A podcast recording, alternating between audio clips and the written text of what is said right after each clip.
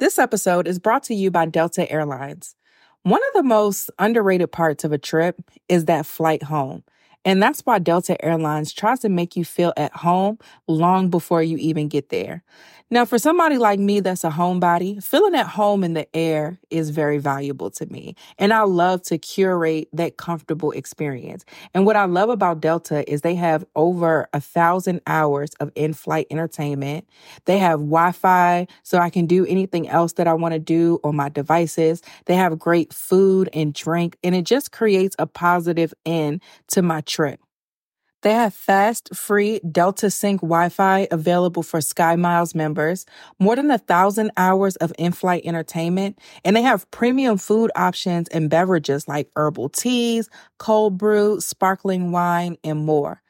All of the comforts that you'll find at home, you can find in a flight experience that feels made just for you. You may not be home yet, but Delta Airlines helps you feel a little bit more like it. Delta Airlines believes that you should feel at home, even if you're 30,000 feet above it. Learn more at delta.com. Hey guys, I am currently on low power mode. Check out last week's episode to learn a little bit more about exactly what that is. But in the spirit of being in low power mode, this week is going to be a throwback episode. I want to replay an interview that I did with Rosalind Postlethwaite of the Therapy as a Christian podcast. I love this conversation that I had with Rosalind about all things faith as well as therapy and going to therapy as a Christian.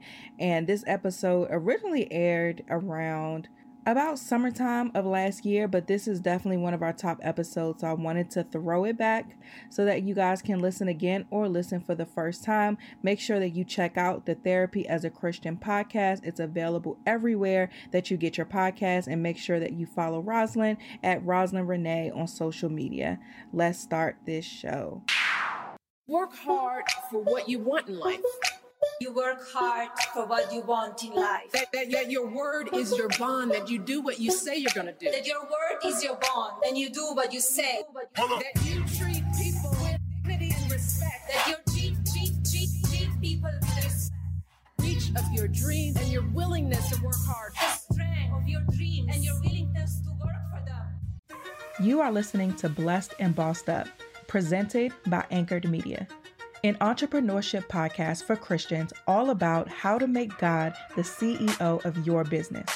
Get ready to be inspired, challenged, but well equipped to live and build your destiny His way.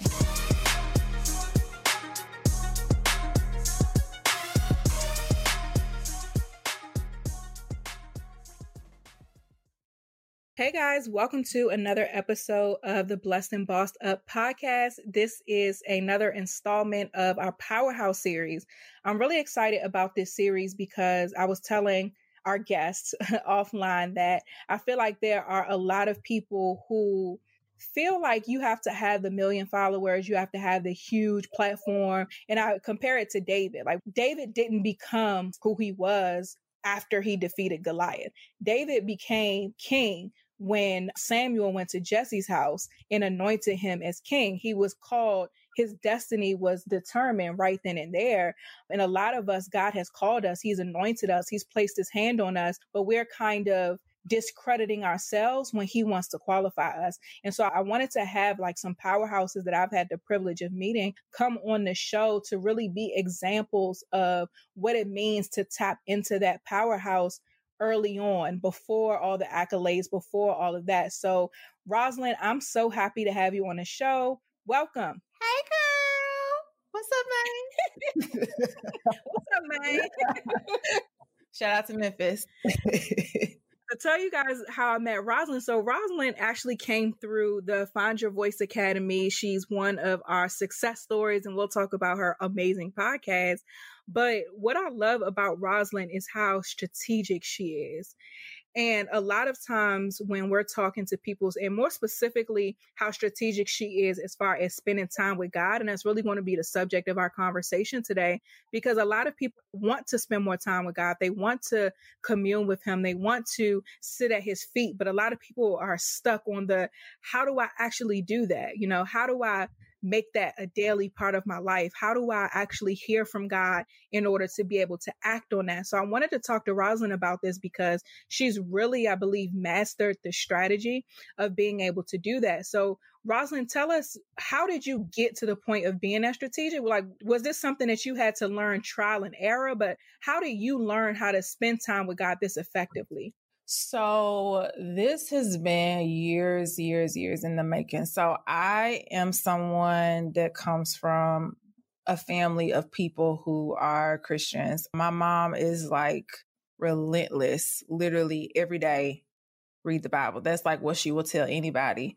Read the Bible, read the Bible every day. And so when I graduated from grad school, I always loved the idea of having a routine.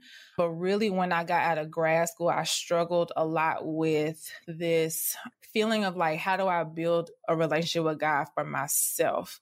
And I think that kind of started this thing of like, okay, I got to create a routine that I can do for me. Cause when I would hear my mom say, girl, read the Bible every day, read the Bible, I'm like, okay, sis, these thou and these that don't line up with your girl. Okay. So what does that look like? So I just started implementing things and not knowing that Holy Spirit was really kind of leading that effort.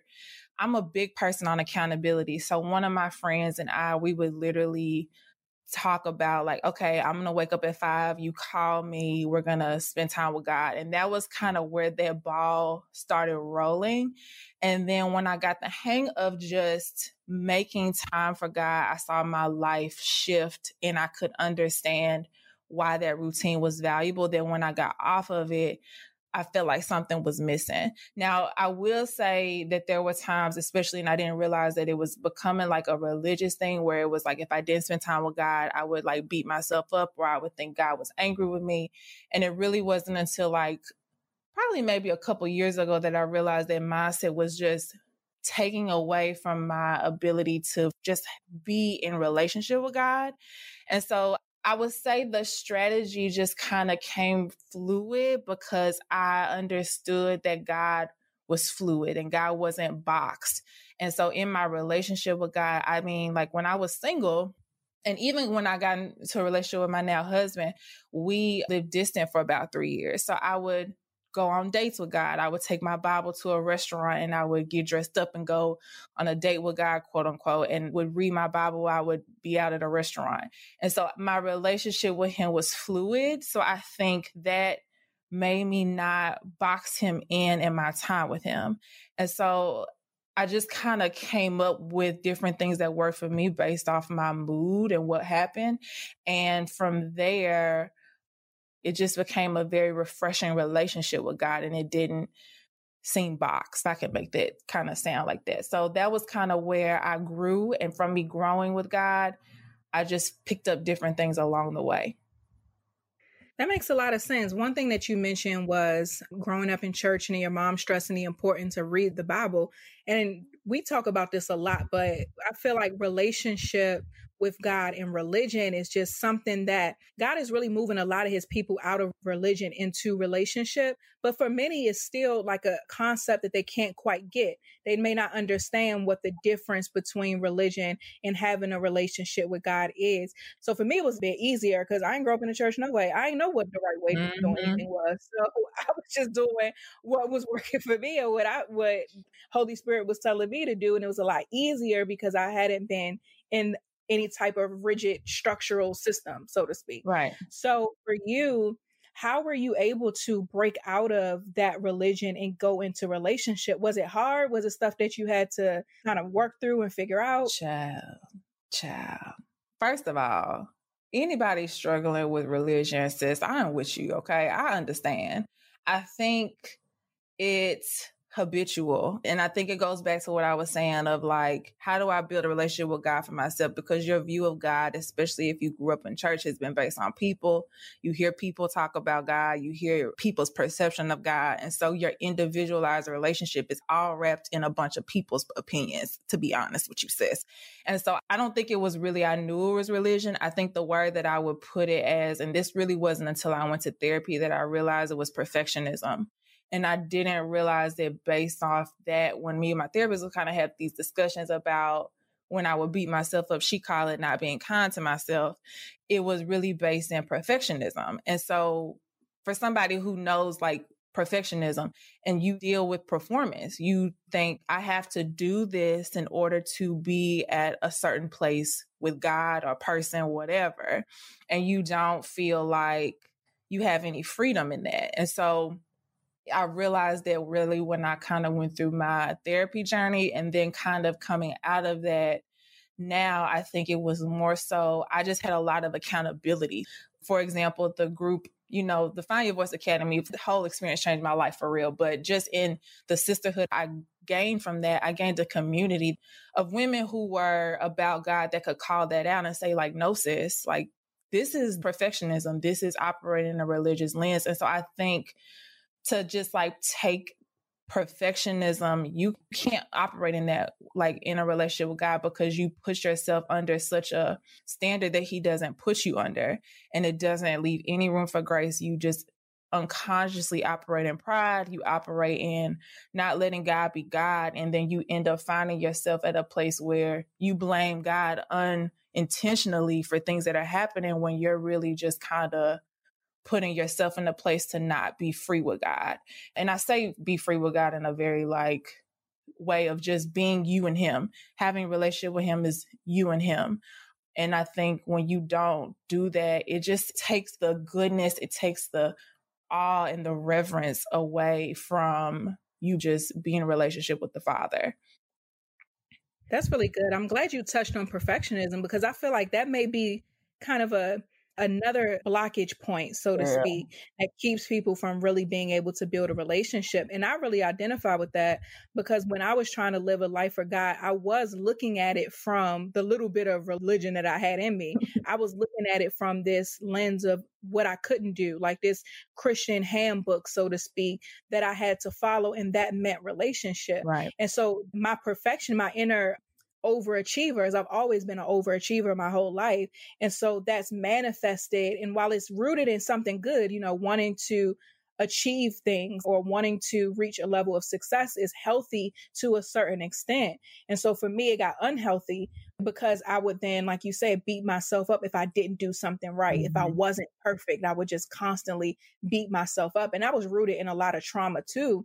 But one thing that God has said to me that really freed me, because I would come to Him like, if I would do something wrong, if I would go back to something that I was walking away from, if I would find myself back in sin, because I mean, it is what it is. If I would find myself back in sin, I would use that not as an opportunity to just repent as far as turning back to God, because repentance means you're turning away from that sin and you're turning back to God. I was more so avoiding him because I was so upset with myself. Yeah. So I didn't want to go and face my father because I felt like he would be mad at me.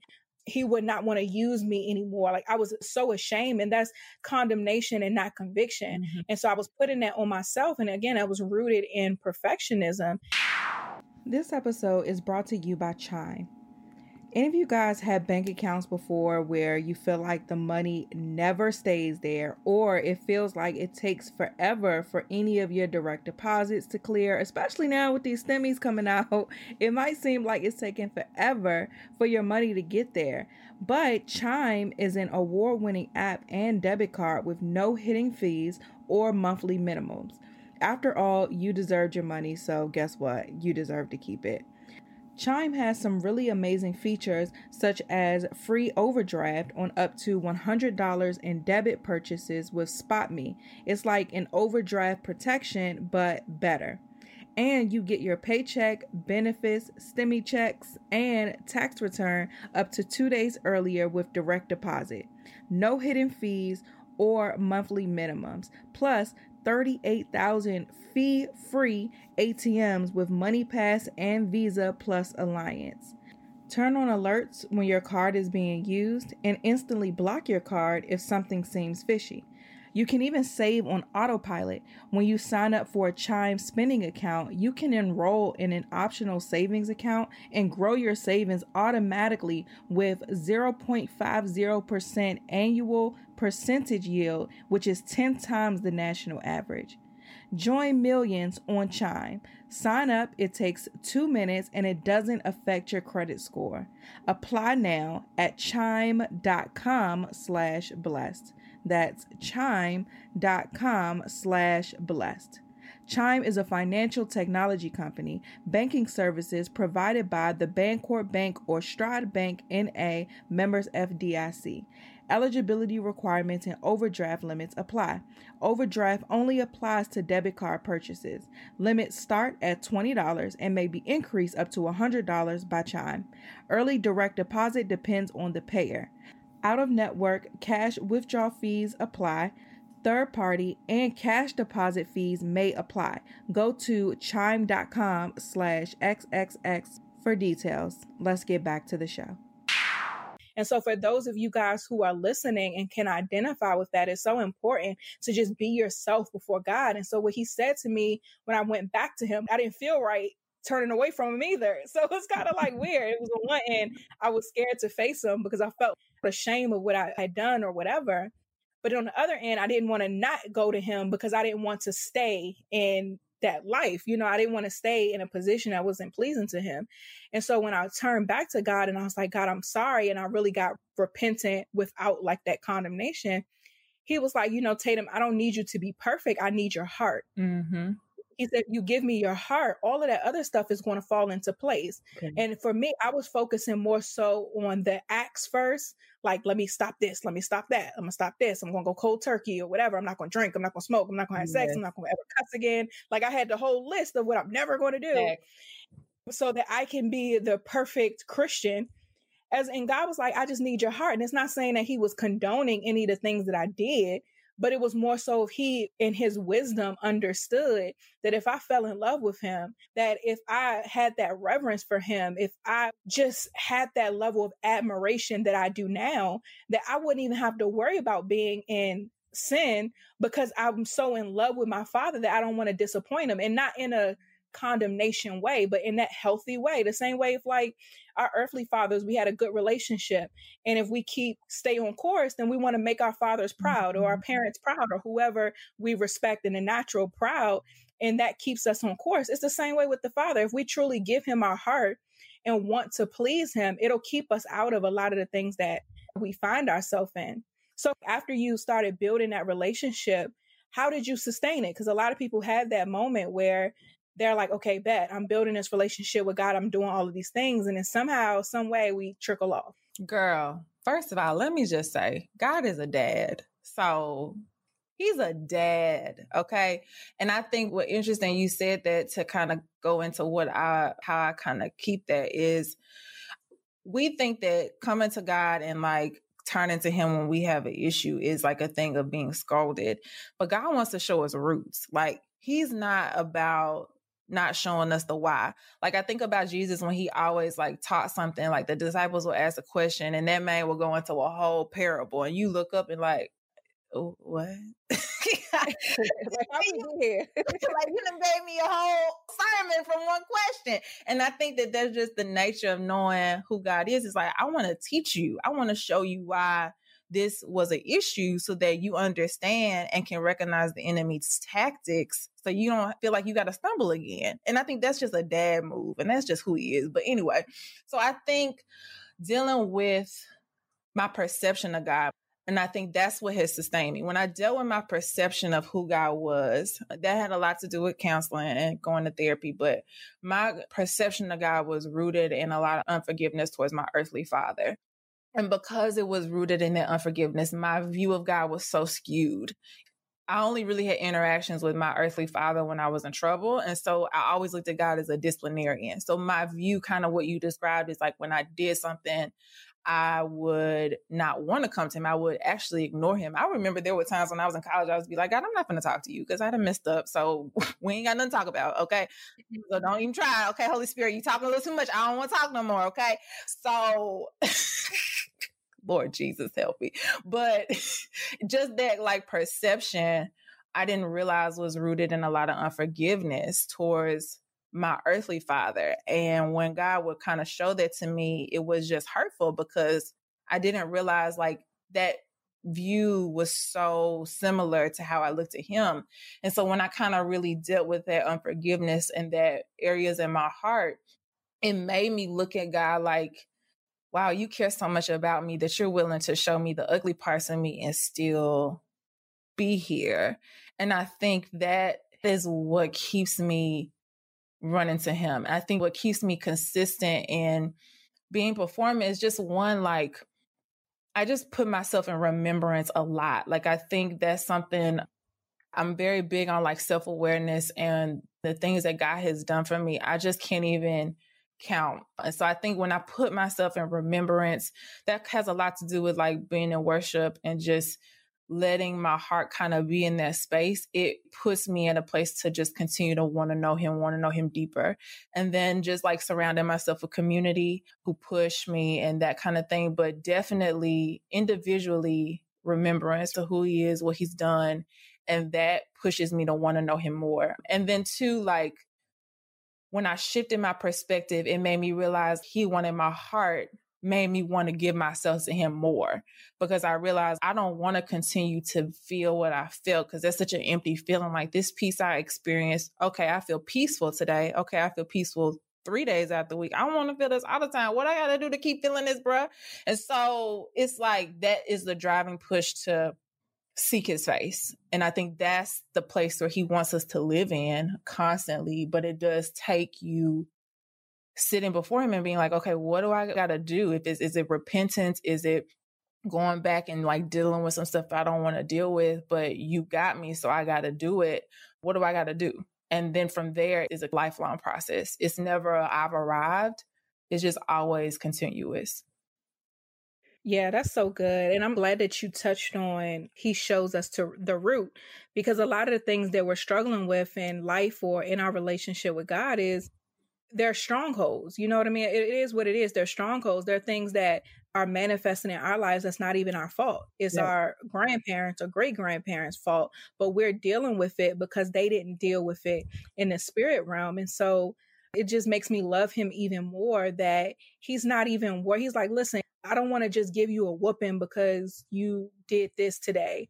Like, I really want to show you the root of what's going on so that it can stop with you and also so that you can get that thing off of you and really start to live the life that I created for you. I think it just shows how loving of a father he is. Mm-hmm. And even mm-hmm. for me, I realized that my overachieverness was rooted heavily in my childhood because I didn't feel that I was paid attention to in a sense unless I accomplish something. So if I had a award ceremony, everybody's there. If I had a dance competition, everybody's there. But as far as the day to day, I was kind of an adult before I needed to be. Mm-hmm. And so that carried over into my relationship with God was I was trying to make it performance based. Like, let me be perfect and God will love me. And God loves me just because, mm-hmm. you know, despite mm-hmm. what I do.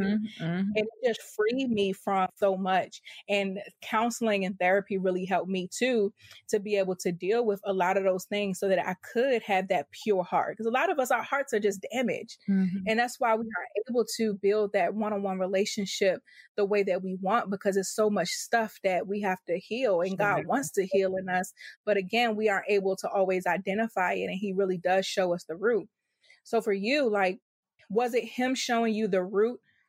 of things that made you go to therapy because we know the stigma as far as faith is concerned that you pray it away, but God created therapists as well. Like you could pray and go to therapy. So for you, is that why you went? Did you have any hesitation to go because of that stigma? No. So I actually have a master's in social work and working to become a licensed therapist. I'm almost done, praise God.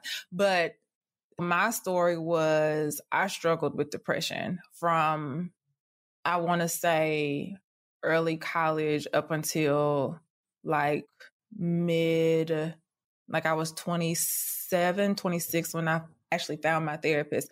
Um, I had been to therapy before, but nothing like this experience. And so I struggled with depression and anxiety really bad. And I just kind of was like, I know this ain't like, I would find myself at a point where I'm like, this is just not normal. And would definitely like say, okay, God, begging Him, praying it away. Like, what do I need to do? What do I need to give up? Like you said, you hit the nail on the head when you were like, sometimes we just don't even have the language to verbalize what's wrong because it's under so much stuff. And so I think for me, what prompted me to go for real, for real, and like take it serious is at the point I went before in the past. I can't say I took it serious, but I just really struggled with anxiety and I was engaged at the time. Planning a wedding is stressful. But the transition, what happened was when I got engaged, the flood of my childhood like came back to me. And watching my parents' relationship and how unhealthy it was, just always a fear like, I'm going to get married and we're going to divorce. Like that just was my thought process. And I knew that that wasn't healthy. And so it was just very stressful in planning a wedding and trying to like, you know, that's like supposed to be the happiest time of your life, child. Listen, okay? Anybody who tell you planning a wedding, girl, it's childish stressful, okay? Just understand. But I was like, I just want to not feel this way. And so I ended up calling the counselor and that was all she wrote. Like she was just amazing. But I think I did not realize when I started counseling, I thought I'm just going to deal with, hey, I'm getting married. I need to just kind of get this wham bam. Thank you, ma'am. I appreciate you.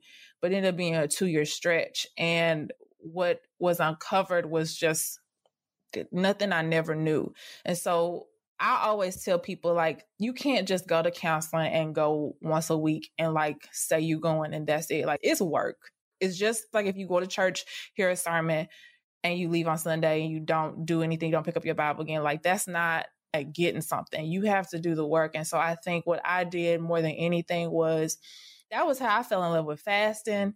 Like I fasted so much when I was in counseling because I was like, I'm going to be relentless in this process. And so I sought God hard during that season because I was like, show me myself. Like, I need you to show me who I am because I can't continue to be a depressed Christian. Like, that's literally what I would tell. Them. Like, I know I'm not the only one that's depressed. I can't be God. And so I know I'm not the only one that struggles in my relationship with you. I know I'm not the only one that's like has daddy issues. I need you to show me me. And from that, he showed me a lot of root issues. He uncovered so much of me in that process because I had a space to verbalize what I was feeling. And so, because I was able to then verbalize, I was able to put words and language to my emotions and actually my thoughts and feelings, which gave me the empowerment to be able to know how to fight the enemy, but also be able to know where these roots came from, not tack them on as oh, this is the reason. Yeah, this is part of the reason, but really there's just sin in the world. Because sin is in the world, people aren't taught. And because of that, we come from a lot of broken families. And that's really the nature of it. It's not to blame game. It's not a blame game. It's not to blame my dad for what he did. It's really like understanding sins in the world. He didn't have all the tools he needed to be, you know, probably the best father, but that's what it is, what it is. And so from that, to just not go on a tangent, he just began to show me myself. And that was very girl, child. And so it just made me see him differently, but it's also made me seek after him because it's like, if you can show me this, it's like, what else do you have to show me? Yeah, that's so good. And that's why it's also important to find a therapist or a counselor, whatever you choose to do, who has the same faith as you. Factual. Because a lot of people in that industry will have you all into like um I don't know. They may have tarot cards, new yeah. stuff, sage. None of that stuff works. This like none of it's. First of all, it's deception. Like let me just say what it is. It's deception, and it's not. That's not of God. So sorry to interrupt exactly. you, oh, you good. You good. No, exactly. And they'll have you doing that. So now you're inviting in more spirits into an already crowded place. Yeah. You try and get rid of the ones you got and you add more in because you're seeking worldly things and things that, like you said, are deceiving as opposed to seeking God. And I think that was really helpful for me when I went to therapy is that we pray before she was influenced by the Holy Spirit. So the things she would say, we ain't even got there yet as far as my talking is concerned. And she would say things and I'll be like, oh, she okay. So she really do know the Lord. Or she'll see things in me and try to help develop those things. Or, you know, it was just a great experience to where it wasn't just me seeking this individual for their services and kind of just listening to what they think or what they have to say, mm-hmm. but it's more so me having this session to where now the Holy Spirit is involved and now he's speaking to me through this person or he's using this person's skills and anointing that they have to help me maneuver through the stuff that I'm working on. And so, again, for you guys that's listening, if you're considering therapy, please make sure that you have somebody who has the same values as you somebody who's Holy Spirit led. That's what I look for. I don't really care if you got Christian on your door.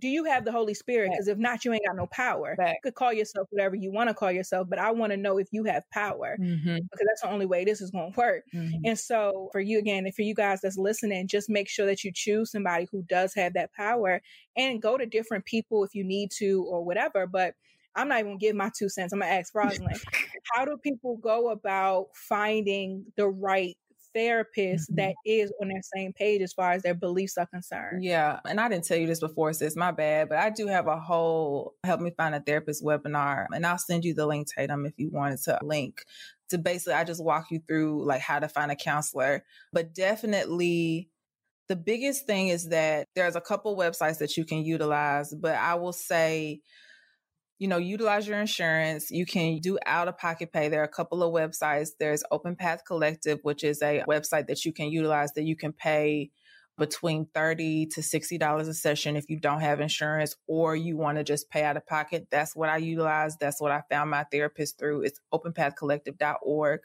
And then Psychology Today is the main powerhouse for all therapists, any licensed professional. You can filter it based off your insurance. You can filter it based off faith. There's a section that says religion. You can click Christian and you can filter all the therapists in your area based on their faith. And then, you know, look up based off of what area you live in. I definitely say read profiles. You get to see their picture, you get to see what they specialize in, all that kind of stuff. But I really definitely recommend people eh, when you go to your therapist to interview them, it's just as much as a service you're receiving that they're receiving. You're paying them. And I'm a wholehearted believer in if we don't get jiggy on the first one or two times and like I'm really putting this out there that I really need help and I'm not feeling it, then you can have the right to switch. You have the right to ask those questions. Do you have Holy Spirit? There are therapists that put in their profile those things. And I definitely think you have to always operate in discernment.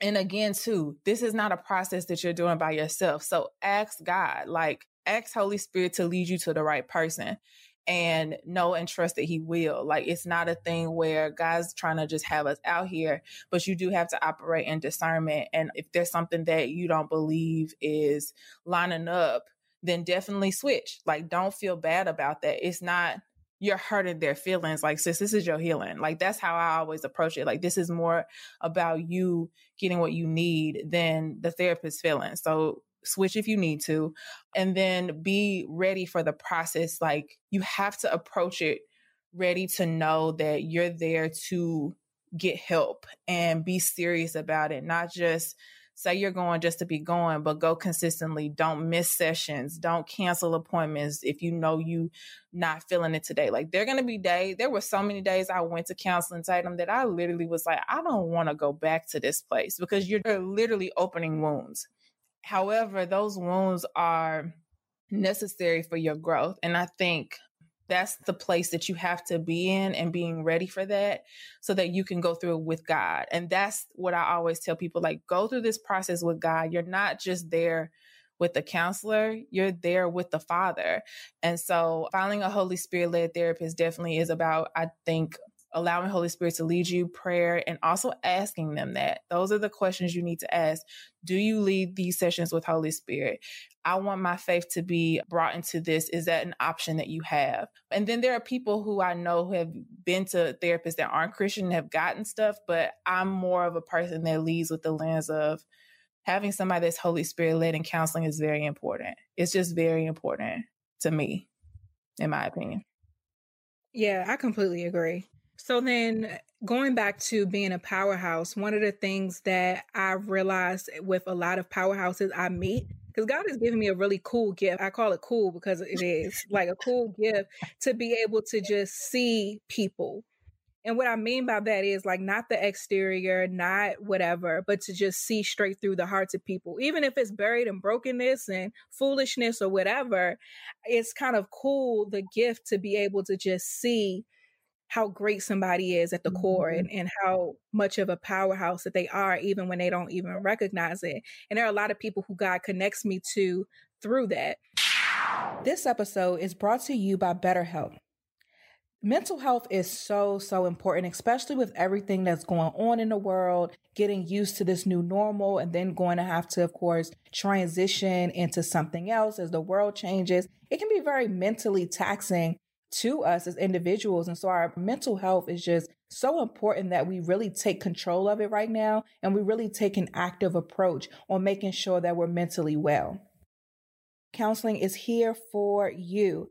BetterHelp is the world's largest e counseling platform. So for me, with my busy schedule, it's sometimes really hard to research and make appointments with in-person counselors. So I need something that's very, very convenient and something that will easily integrate into my lifestyle. And I find myself sometimes honestly not even going to counseling at all because it's not typically offered at that level of convenience that I need.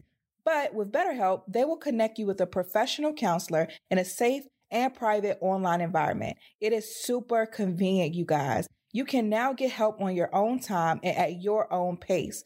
Also, BetterHelp is available worldwide. So no matter where you are on the globe, BetterHelp is available for you. You can schedule secure video or phone sessions, plus chat and text with your therapist. Anything that you share is totally confidential.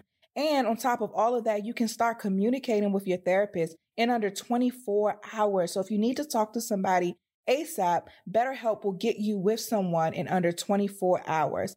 And best of all, it's truly an affordable option. And on top of it being affordable already, Blessed and Bossed Up listeners get 10% off your first month with discount code BLESSED. So why not get started today, you guys? Go to betterhelp.com slash blessed. Simply fill out a questionnaire to help them assess your needs and you get matched with a counselor that you'll love. That's betterhelp.com slash blessed. Let's get back to the show. One thing that I've realized when it comes to powerhouses is the main thing that the enemy tries to attack early on is their identity and their perception of themselves. Because if he can make you feel like you're not a powerhouse, you won't walk in the full authority that God has given you. So for you, as you're building this relationship with God and you're going into like you're creating a podcast, you're going into this mental health field and bringing Christianity to it where, you know, it's still a stigma. It's a lot of progress being made, but the stigma's still there. Mm-hmm. Have you ever doubted your identity or your voice as a powerhouse? And if so, like how have you navigated that? Sis, yes, I have doubted. Factual. And let me tell y'all something about Tatum. She's so about your success that she can be like, uh, we not gonna be on that. Nah, we moving on. but girl, yes, I have doubted.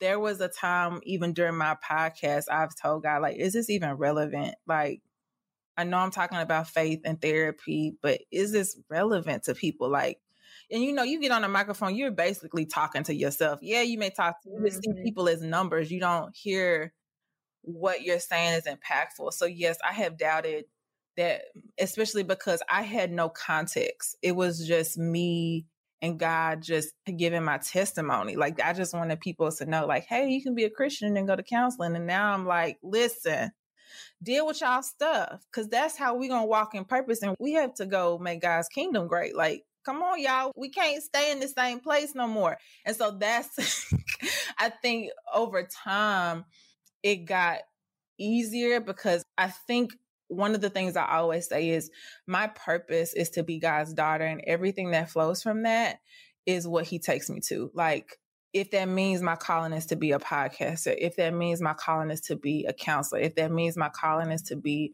a friend, my ultimate purpose is to be His daughter and please Him, and that's it.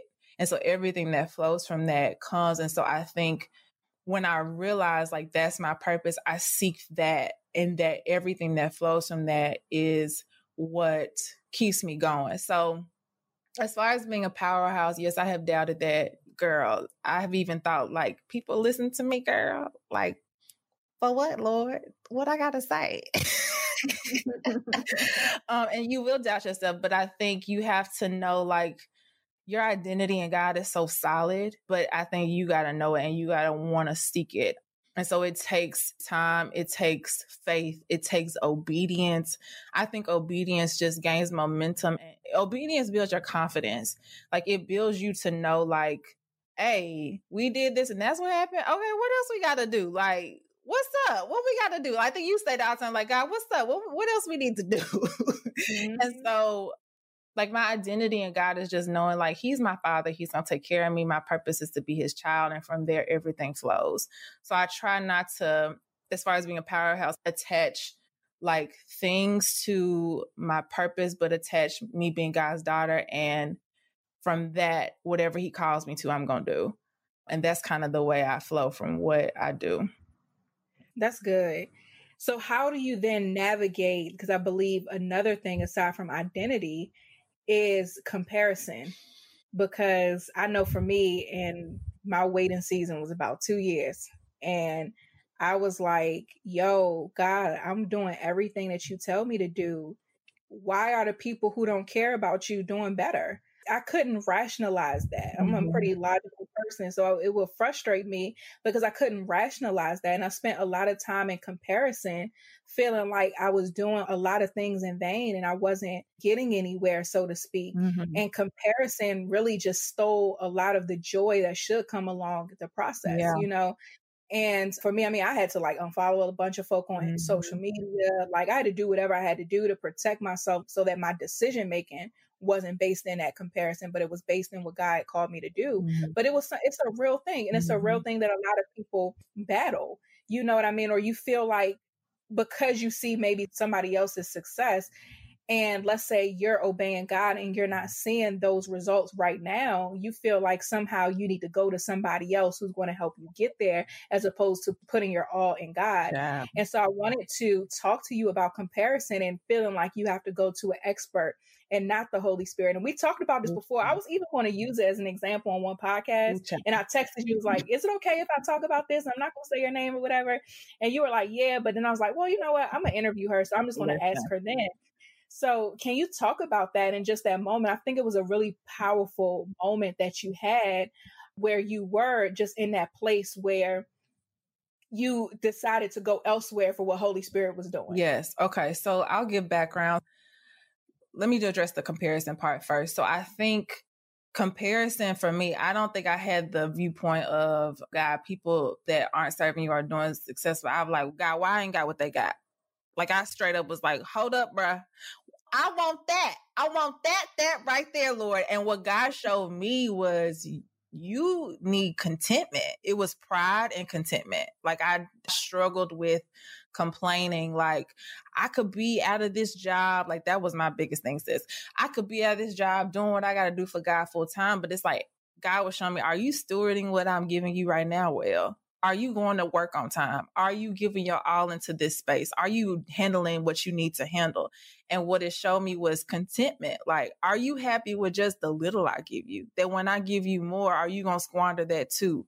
And so that was the lens where I kind of realized that I compared everybody else's success to what I wanted because I thought that equated happiness or I thought that equated doing God's work or I thought that created doing whatever I thought it needed to be. And what God kind of showed me was that, you know, your purpose, again, being his daughter and whatever comes from that, if that means I got you in this job for three years, are you okay with that?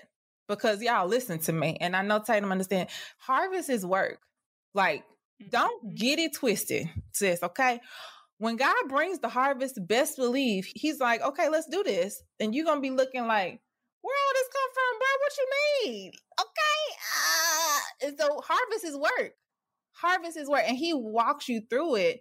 But steward, steward, steward what you have in front of you well. Steward your finances well. Steward your time well. Steward all of those things well. And so I think we compare with the lack of knowledge of knowing how much work it takes. And we don't realize like God doesn't bless us to for us to squander or lose the blessing. He blesses us to sustain it. He blesses us so that we can walk in it and do it well with the aspect of representing Him. And so please believe whatever season you're in is not for the purpose of punishment. I think it's just a thing of contentment and really eradicating pride in your heart. But going back to the question of like grab and hold on to other things. So I've naturally always knew I was going to be an entrepreneur. I've known that really kind of like my whole young adult life. My parents were entrepreneurs. They were multimillionaires when I was growing up, but they lost everything. And so my view of success was rooted in trauma, but I've always been naturally very strategic and smart when it comes to like how things are put together. And I've noticed that, especially more recently in having a podcast and just kind of like how that's growing and God's kind of like giving new ideas and areas. But I've always been like, what do I need to learn to make this go by fast? Like, what do I need to learn quickly to get past this season? Kind of like what you're describing, Tatum. And so I think I went through a situation where, you know, I've always been like very curious of like knowing, okay, how does business work? How does things operate? How do businesses go? Like, what do you need to have? Like, how does operations, how does sales, marketing, so on and so forth? So I feel like I have a good view of some of those things, but I'm not fully an entrepreneur to say, like, oh my gosh, I'm doing this. And so programs, you know, people have programs, people have all these classes and so on and so forth. And I've noticed, especially more since I've been seeking God over the last couple years, just how deceptive some of those things are in the sense that, you know, I wasn't relying on Holy Spirit. Like Holy Spirit would show me things to do and I would do them. And then I see a person like make a whole program out of it. And I'm like, Holy Spirit, you showed me this. And I basically done bought a program for something like you didn't already show me. And here I am not trusting that I'm just kind of like, oh, I could have did that myself kind of thing. And and doing that myself saying like, you know, Holy Spirit is leading all of these efforts that anything that I'm doing. And so there was a recent situation where there was a program that of someone I followed that is very successful and I highly respect in business, but I bought a program that was like expensive out of just like honestly, if I could give a very spiritual way of saying it, like it was just pleasing to the eye. I'm like, this is everything I have said I wanted put together in a package. She's going to teach it to me and I could learn it. And literally, thank God for accountability. I watched a webinar, bought the program, and immediately felt convicted. And I was like, what's this heaviness I feel? Like, Lord, this ain't you. Like, well, I mean, I know this is you, God, because I'm feeling convicted. Like, this isn't condemnation. This feels like conviction. And I felt sorrowful, like I did something wrong. And what God showed me was you put somebody else in my place and you want to learn something very fast and none of that's going to work for you. And I didn't understand it at the time because I was just like, I feel so heavy. And long story short, and God is so faithful even in our disobedience. Like, I just, I can't even describe it. But long story short, I ended up realizing like I put somebody else in his place. I'm not throwing shade to programs or anything of that nature, but when you are at a different place and God is like literally, God has been showing me you know, you're not going to do business like everybody else. You don't need that. You just need me. And when he showed that to me, I was kind of like, okay, cool. But this is over here and I need this. And he's like, no. And in my disobedience and buying that program, I really think it just was a place of putting somebody else in his place, putting somebody's program of something in his place instead of just honestly being obedient with him saying, seek me. Like there are a lot of people out here that do amazing work and amazing programs and we should make investments but i think we need to be mindful and ask god first. And from that he long story short i ended up getting a full refund thank god because people don't do that for you. And i just felt i had to repent. Like i had to really put god back in his place and tell him like i'm sorry for putting you know, what I think is best in front of you trying to rush a season that have cost me, you know, years or whatever it would have cost me out of just simply this is desiring to the eye. Like Eve, if she saw the fruit and thought it was desirable to the eye or saw the tree was desirable to the eye and it ended up costing us. You know what I'm saying? And so I think we don't realize in our decisions when you are a powerhouse, you walk a tightrope. Like I do believe that you have a certain responsibility to the kingdom. And I think that that's something we have to take seriously. And so every decision counts, every act of obedience counts. And I don't want no blood or no smoke with him. Like I, I just, I, that's the kind of sorrow I never want to feel again. And so it has taught me more so patience in this process to not put other people or other things above him. That's so good. I'm, I'm glad you told that story because it's so real. You know, a lot of us, like you said, I, I didn't want to rush the season. I didn't want to rush the process. And I think for us, I do want to emphasize it's not that you don't invest in things, but you seek God first on what you should yeah. be investing in. One thing I love, love, love about like Anchored Media is that not only am I seeking God about who should be in the room, like I'm this might might be my program, but we don't take everybody. Mm-hmm. And so I want the people who come to be seeking God as well. On is this the room that I need to be in? And so, because I've seen what has happened way beyond podcasting at every event to the point where you guys from the November group are all still together right now, cultivating spiritual gifts, praying, fasting, of course, supporting each other's shows, but just building each other up as women and sisters, building up your spiritual life. It's so beautiful and that wouldn't have been able to continue. And that was like y'all came in November. I don't. It's yeah, um April right now. I don't know when this show coming out, but it's April right now, and you guys are still together growing like that's just so beautiful to me and i believe that that type of environment wouldn't be created if i wasn't seeking god and if you guys weren't seeking god as far as if you should invest in that mm-hmm. and even thinking for me like you were saying powerhouses have to walk a tightrope. And I'm very, very cautious of that. Like one of the things that I've always done in business up until this point that I love is like masterminding. I love getting together with smart people and talking about business and putting our minds together and helping each other's companies. It's fun. It's a good time. You always get great ideas. Like it's lit. I've done it a lot and I enjoy it. But now I can't do that. Mm-hmm. None of us have the mind to figure out how to do for this company what God is doing. Fact. I don't have the mind to figure out what to do with this company or how to take it to the next level. That's a God thing. Cause I've reached my capacity of what Tatum can conjure yeah. up. Girl. So God has been speaking to me as and what he's been showing me as far as like where I'm going in business and influence and all of these things. He has to tell me how to get there. I'm at the level where I can't purchase anything. I can't have a mastermind. I can't have a coach right now because it's a very delicate spiritual season. It's a delicate transitional season for me that nobody else can have their hand in. It has to be God. I think it's important. That's why relationship is so important because you have to identify what season that you're in so you know how to maneuver it. Girl, yes. And I did a, I'm sorry, go ahead. No, you good. Go ahead.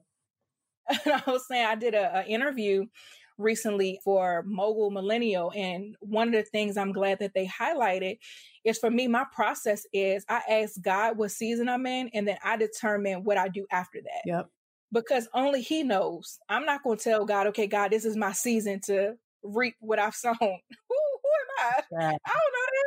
So, so if God says this is your season to rest, well, then now I have to adjust what I may have wanted to do so that I could rest. God is showing me this is a season after I finish resting and, you know, get acclimated to my new normal and our family. It's a season of transition. And he's taking me places that I can't even figure out. Like every time he shows me something, I'm like, bro, what? so because of that, like nobody can have their hand in it. It has to just be me and God. But I'm able to make those type of wise decisions because of my relationship with him. And I might get to a season after that to where I do need some people that he's placed in the earth, some powerhouses that he's anointed to teach me some things. But that's not the season that I'm in right mm. now. And so again, you guys, this is why it's so important for you to focus on, like Rosalind said, being God's daughter, because all other things are going to be added to you once you seek him. And so, Rosalind, before we leave, I do want you to talk about the system that you have when it comes to spending time with God. Yeah. Because I want people to have something practical that they could start doing today so they could focus on being God's daughter. Yeah, so just a personal strategy. Like I just love structure. Like I'm a very big person on structure. And so I basically tell people you need to have a couple of things going into your time with God. You need to have a five study Bible. So go ahead and just get the Life Application Bible. I use the John MacArthur Study Bible, but you need a study Bible that has a good translation. You need worship music. You need a journal and or a devotional or book. Like you can use a devotional and I'm very big on not relying heavily on devotionals because you can get a lot out of them, but really we should be at the place of studying the word and or books. And then approach your time with God and meeting God at the same place. Like if that's your table, if that's a room, if that's a closet, if that's whatever, have this place be sacred. I know Tatum talks about that all the time, just like having a sacred space. Make sure the place is clean, you know, keep it nice and nice for our father. Okay. You know what I'm saying? Don't walk in there stanky, you know what I'm saying? but just go into your time with God like in the same space and definitely start that time in worship. So I always say, like, my system is you can get a solid 30 minutes to an hour with God and basically worship five to 10 minutes, journal five to seven minutes, and read and pray 15 to 30. Worship, journal, read, and prayer and literally you can have solid time with the father. I always say journal out your feelings beforehand. If you're someone that gets distracted put your phone in another place. If you're a to-do list person have a spot in your journal where you can write your to-do list. So like if you're in the middle of prayer and you randomly start thinking of something just write that out and keep praying. But we have to get to a point where it's like this becomes the norm. You cannot do anything without the father and so having time with him is a necessity. So worship, journal, reading and prayer. Reading and prayer should be the bulk of your time, but even if worship is the bulk of your time, that's fine too. But have solid time with him where you can get at least 30 minutes in every single day that doesn't require a lot of you. We spend 30 minutes scrolling our phones. And so that should not be an excuse as to why you can't spend time with the Father. And so like I said, just worship journal, read, and prayer. That's like the biggest thing I can say. And then have just time blocks for each of those things. Yes, listen, I spend more than 30 minutes playing Candy Crush. so you are miss. For real, I be sitting there playing my little game, living my best life. I could definitely give God 30 minutes. you a man, bro. so before you leave, like tell us about, of course, your podcast, your monthly Bible studies, your time with God challenges, Yes, all of the yes, amazing yes. things you have going on. Child, I feel like I got 50 million things. So, one, Therapy is a Christian podcast, which is a top 100 podcast thanks to Anchored Media. Period. Ow, ow, ow. Period, period, period. Pow, pow, pow. Um, the Therapy is a Christian podcast. Um, I post podcasts every Sunday. I talk about my experience with mental health and counseling with God. I also do, I can't say I do it bi monthly because I always kind of switch it up, but bi monthly or monthly, I do a Time with God challenge where I literally teach you this system on how to spend time with God. So I'll give all the information to Tatum and I also teach you how to study the Bible. So I break down every little thing that I've learned on how to study the Bible from how to look up words, how to look up Greek words, how to study concepts, everything. And then I do a monthly virtual Bible study. I love to teach y'all. That's like become my favorite thing. I love to love to teach. And so I do a virtual Bible study with my email list. My email list is the only people that get the virtual Bible study. So you have to sign up for my email list in order to get that information.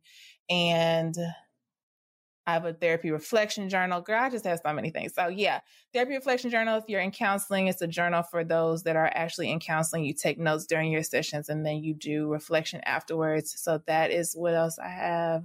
I think that's it, Tatum. Yep. And I'll post the links to everything in the show notes, you guys. So you can go and indulge in all things Rosalind and all the amazing things that she's doing. So, Rosalind, thank you so much for being on the show. It's awesome to have you. Thank you, sis. I love you. love you too. Thank you guys for listening to another episode of the Blessed and Bossed Up podcast. I will talk to you next week. Introducing Peacock, the new free streaming service from NBC Universal. It's hit movies, current shows, live sports, trending bits, and timeless hits.